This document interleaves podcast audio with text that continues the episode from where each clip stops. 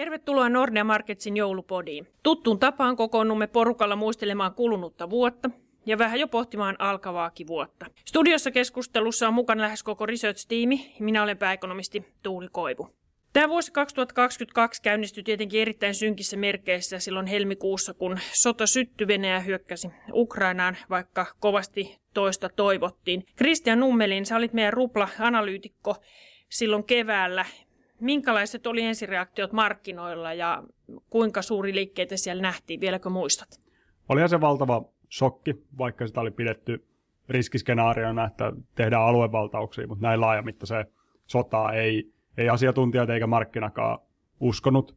Rupla heikentyi erittäin voimakkaasti, se näkyy markkinoilla oikeastaan ihan sama katsoko osake- tai, tai korkomarkkinaa, ja liikkeet oli todella isoja mutta niistä palauduttiin, varsinkin valuuttamarkkinoilla rupla esimerkiksi, palautui hyvin nopeasti sen rajun heikentymisen jälkeen. Ja tässä ehkä taustalla oli se keskuspankin toimet, ei pelkästään koronnostot, vaan pääomarajoitteet. Kun ruplia ei pysty, pysty vaihtamaan muuksi, muuksi valuutaksi samalla tavalla, se osoitti sen keskuspankin arsenaalin, mikä on käytössä – länsimaissa on tyypillisesti pelataan koronnostoilla ja ostoilla, mutta myös pääomarajoitteet on, on todella vahvoja keinoja manipuloida valuuttaa. Ja tärkeää muistaa nykyäänkin, kun ruplan kurssia katsoo, niin se ei ole sama valuutta kuin vielä, vielä vuosi sitten. Joo, siellä keskuspankki rupesi tosiaan aika ripeisin toimia töihin ja, ja sai markkinaa rauhoittumaan. Aika nopeasti sitten markkinoiden pääajuriksi palasi tosiaan jo vuonna 2021 esiin noussut inflaatio, huolet siitä, että ehkäpä se Venäjä-kytkös liittyykin pääosin ja melkein pelkästään vaikka Euroopan osalta sinne energiapuolelle. Oli luvassa isoja hintapaineita, ongelmia jopa energian saatavuudessa. Mites korkoanalyytikko Jan Mongeri, minkälainen se korkoliike oikein keväällä ja alkukesällä oli, kun inflaatio alettiin uudelleen hinnoittelee sisään ja kuinka yllättävänä pidit sitä liikettä? No ehkä yllättävää oli tavallaan se, että tämän, tämän tota, hyökkäyssodan syttymisen jälkeen, niin kuinka nopeasti tavallaan markkinoilla päädyttiin siihen, että tämä on se inflaatiovaikutus, mikä dominoi. Että siitä voi ajatella, että on, oli negatiivinen kasvushokki, mutta sitten niin kuin positiivinen inflaatioshokki tai inflaatiota nostava vaikutus, niin aika nopeasti markkinoilla päädyttiin siihen, että keskuspankit ainakin tulee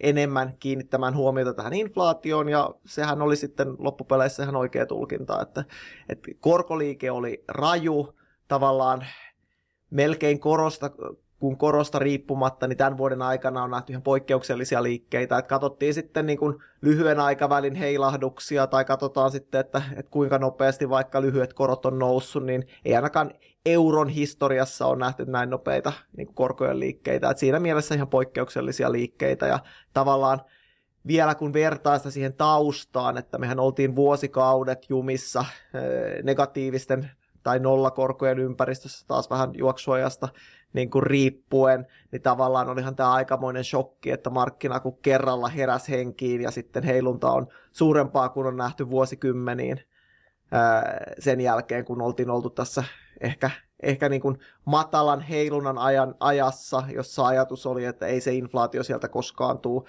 ei ne eurokorot, jos, hyvä jos nousee plussalle joskus, prosentin korko on jo kaukainen ajatus, ja keskuspankki itsehän vielä ensi, tai viime vuoden lopulla puhuu, että, että ei, ei he pidä todennäköisenä, että ei näe sellaisia skenaarioita, että korot nousisi tämän vuoden aikana, niin aika paljon on tapahtunut sen jälkeen. No aika hurjaksi tosiaan se inflaatio monissa maissa ja euroalueella erityisesti kiihtyy ja nyt on oltu tosiaan syksyllä jo kaksinumeroisissa luvuissa ja sitä on lähdetty nyt viime viikkoina uudestaan sitten hinnoittelemaan taas markkinoilla tai viimeistään se viime viikon EKPn kokouksen jälkeen, että inflaationäkymät on aika vahvat. Missään nimessä se ei ollut väliaikainen ilmiö niin kuin aiemmin oli puhetta.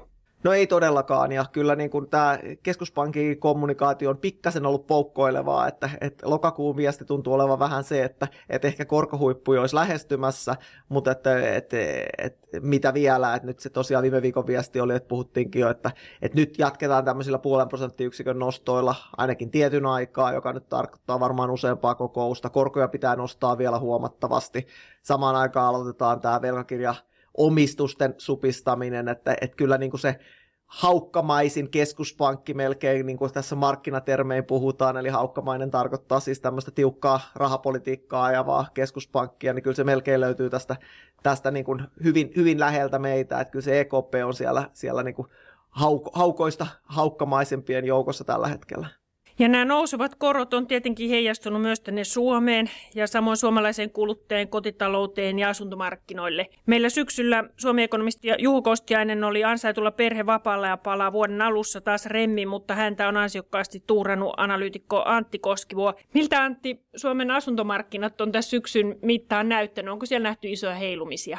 No tosiaan meillä oli asuntomarkkinoilla vuosi lähti vielä tosi vahvasti käyntiin, mutta nousseet korot ja ostovoiman hiipuminen inflaation myötä niin näkyy myös asuntomarkkinoilla. Ja nyt tässä ollaan niin kuin, tuota sanotaan vuoden puolesta välistä ollaan nähty, että hintakehitys on hiipunut vähän, mutta oikeastaan selkeästi isompaa muutosta ollaan nähty vielä ihan tässä syksyn mittaan kauppamäärässä, mitkä on tullut niin kuin monta kymmentä prosenttia oikeastaan poikkeuksellisen vahvaa viime vuoteen nähden alaspäin. Ja sitten tietysti myös niin kuin ehkä edellisen vuoden keskiarvoon nähden, mikä heijastelee sitä myös, että, että ei ole pelkästään semmoista normalisoitumista, vaan ihan aidosti se niin kuin, tilanne on vähän heikompi asuntomarkkinoilla. Et tosiaan yksi niin kuin iso teema tänä vuonna on ollut asuntomarkkinoilla se, että tosiaan niin kuin inflaatio on vahvasti liitännäisesti niin asumiskustannusten nousu. Et tietysti tuo niin kalliimpi energia ja kalliimmat raaka-aineet tietysti heijastuu niin kuin ennen kaikkea äh, lämmityskustannusten kautta omakotitaloasujalle tietysti niin kuin suoraan ja sitten taas kerrostaloasujalle vastikkeen kautta. Joo, kyllä se varmasti nyt montaa kotitaloutta tämä kova inflaatio, kovat energiakustannukset koettelee. Meillähän syyskuun ennusteessakin etukannessa moni saattaa muistaa komeilee paksu lompakko, joka kertoo kyllä siitä, että niin pohjoismainen kuin, kuin vaikkapa USA-lainen kuluttaja, moni eurooppalainenkin kuluttaja lähti tähän vaikean talveen hyvästä asetelmasta. Lompakko on paksu, siellä on, siellä on niin seteleitä kuin, kuin luottokortteja, mutta se lompakko joutuu jo syksyllä ruuvipuristimeen ja on tietenkin asettanut nyt sitten kuluttajan hankalaan paikkaan. Palkat nousee paljon hitaammin kuin mitä inflaatio syö sitä ostovoimaa ja reaaliansioiden lasku on monessa maassa aika huomattava. No tietenkin me ollaan Nordeassa julkaistu aikaisemmin tätä koronamittaria, joka nyt kulkee nimellä kulutusmittari, ja meillä siitä vastaa analyytikko Lauri Vepsäläinen, ja analysoi viikoittain ja julkaisee joka toinen viikko tätä Suomen dataa. Ja, ja tota, vähän tilanteesta riippuen ehkä se julkaisutahti tässä vaihtelee. Mites Lauri, onko suomalainen tai pohjoismainen kuluttaja reagoinut nyt loppusyksynä sitten tähän hankalaan tilanteeseen? Onko se lompakko joutunut siihen meidän ennakoimaan ruuvipuristimeen? Kyllä se meidän korttidata näyttää, näyttää että pieniä merkkejä semmoisesta kulutuksen hidastumisesta on nähtävissä, mutta ei kyllä voi, voi missään nimessä sanoa, että olisi mitään radikaalia vielä tapahtunut.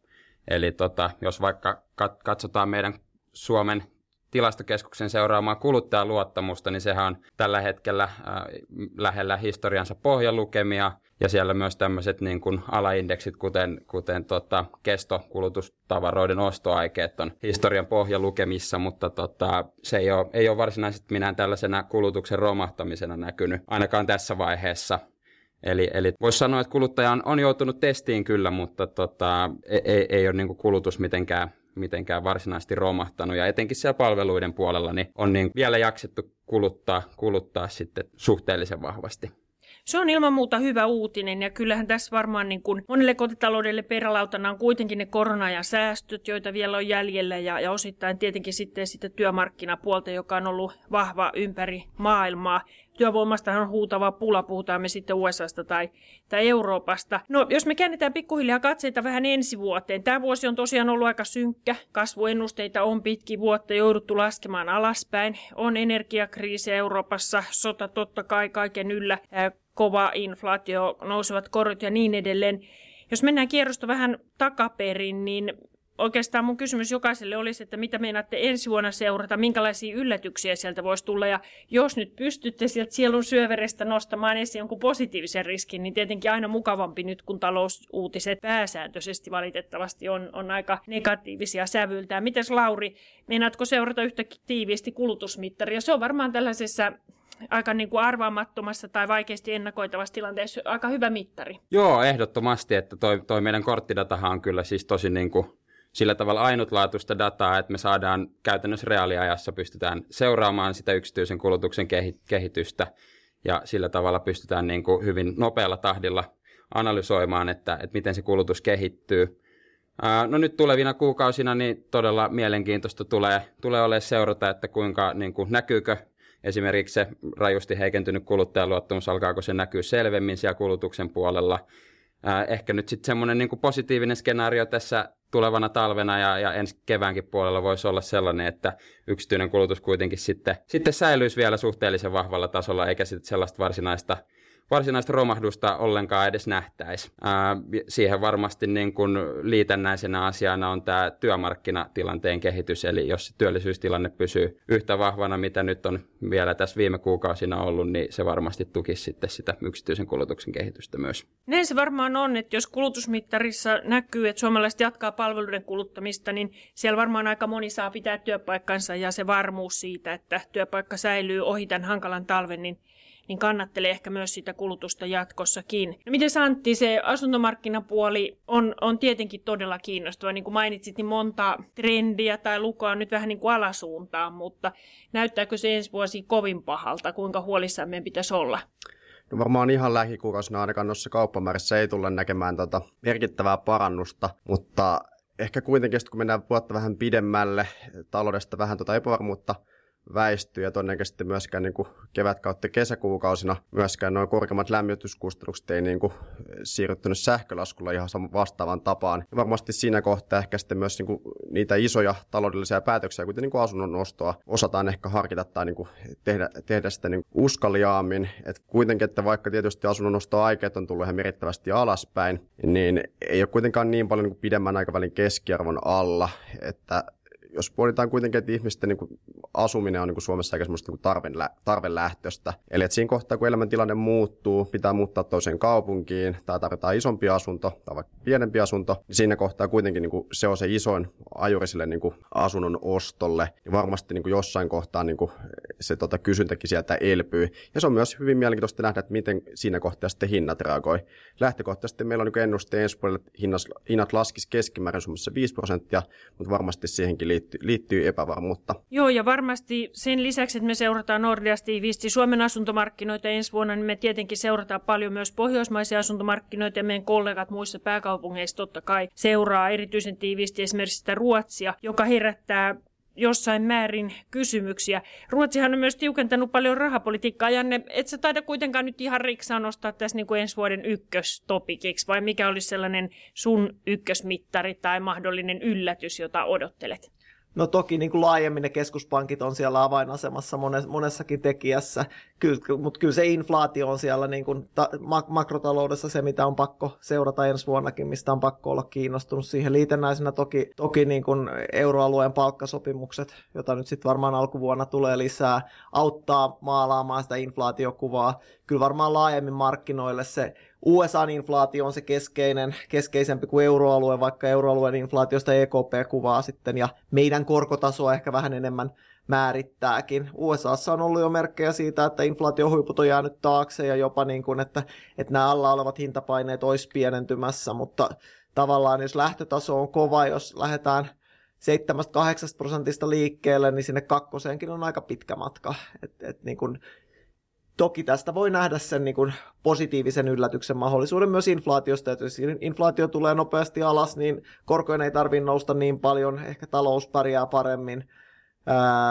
ja, ja niin kuin se voi nostaa tunnelmia sitten laajemminkin. Ehkä tämän inflaatio-ohella niin kuin toinen asia, mitä seuraa on, että, että nyt e- euroalueellahan EKP on aloittamassa näiden velkakirjaomistuksensa alasajon, mikä tarkoittaa sitä, että, että EKP ei enää kun uusia velkakirjoja tai he, kun heidän omistamia velkakirjoja erääntyy, niin he ei enää täysimääräisesti jälleen sijoita näitä.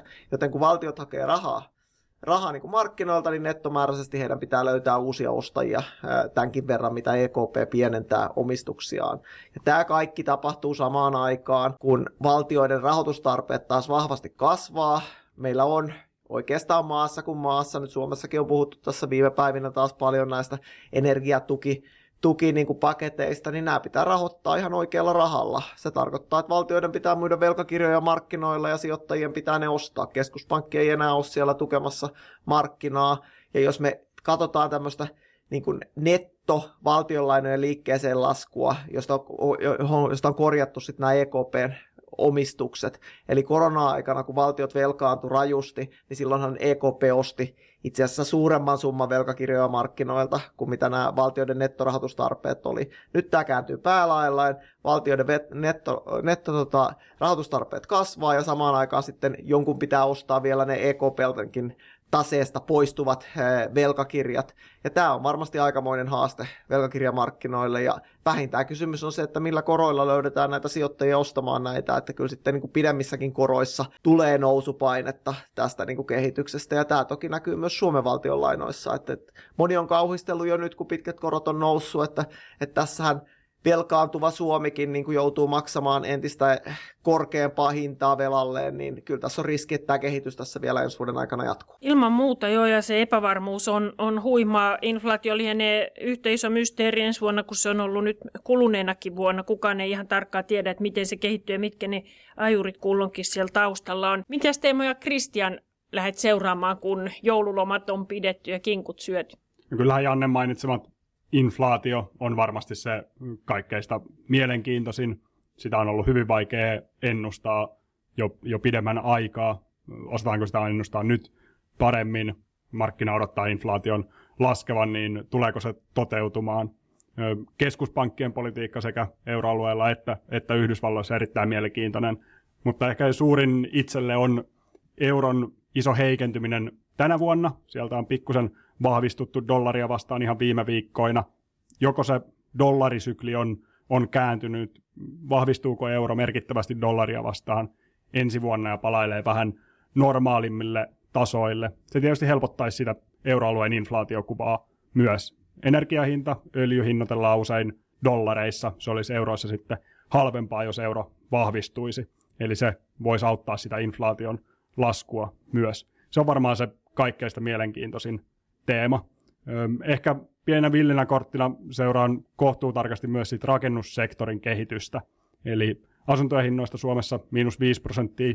Suomi ei ehkä niinkään ole se mielenkiintoisin edes rakennussektorilla, mutta esimerkiksi Yhdysvallat, missä asuntolainakorot on noussut todella nopeasti. Siellä ihmisillä on kiinteitä korkoja erittäin paljon, eli se ei ole ehkä suuri ongelma, mutta miten sitten uudet, uudet ketkä haluaisivat ostaa asunnon, kohtaa hyvin korkeat korot, häviikö se aktiviteetti sieltä kokonaan, miten rakennusyhtiöt tähän reagoi, niin ne tulee olemaan isoja, isoja kysymyksiä. Ja mitäs Tuuli sulla? Onko Kiina se ykkös mielenkiinnon kohde jälleen, jälleen ensi vuonna ja mitä Kiinan koronapolitiikan käännöksellä esimerkiksi voi, voi odottaa? No kyllä tässä on tullut paljon hyviä teemoja. Seuraa varmasti kuluttajaa niin Suomessa kuin muualla, inflaation kehitystä ja, ja muuta vastaavaa, mutta kyllä mä totta kai seuraan isolla mielenkiinnolla Kiinaa, joka on nyt isojen myllerrysten kohteena. Oikeastaan yhdessä yössä lopetettiin ne paljon haukutut koronatoimet.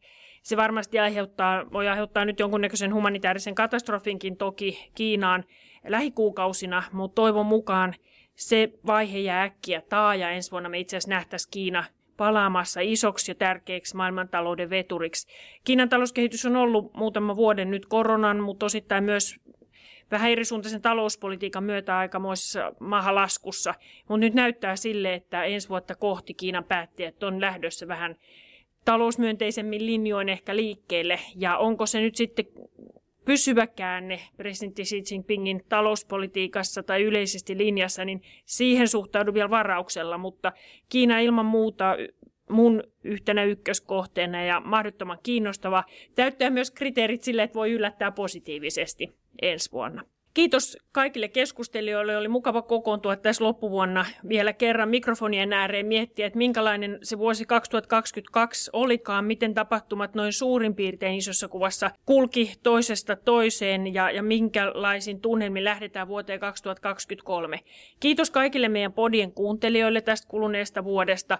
Me Yritetään tehdä taas kerran uuden vuoden lupaus ja äänitellä ensi vuonna vähän useammin näitä podeja, mutta katsotaan kuinka käy. Joskushan nämä uuden vuoden lupaukset ei ihan kaikki toteudu. Oikein mukavaa vuodenvaihteen aikaa, lomaa, rentoutukaa lomalla ja, ja palataan podien pariin sitten ensi vuoden alussa. Moi moi!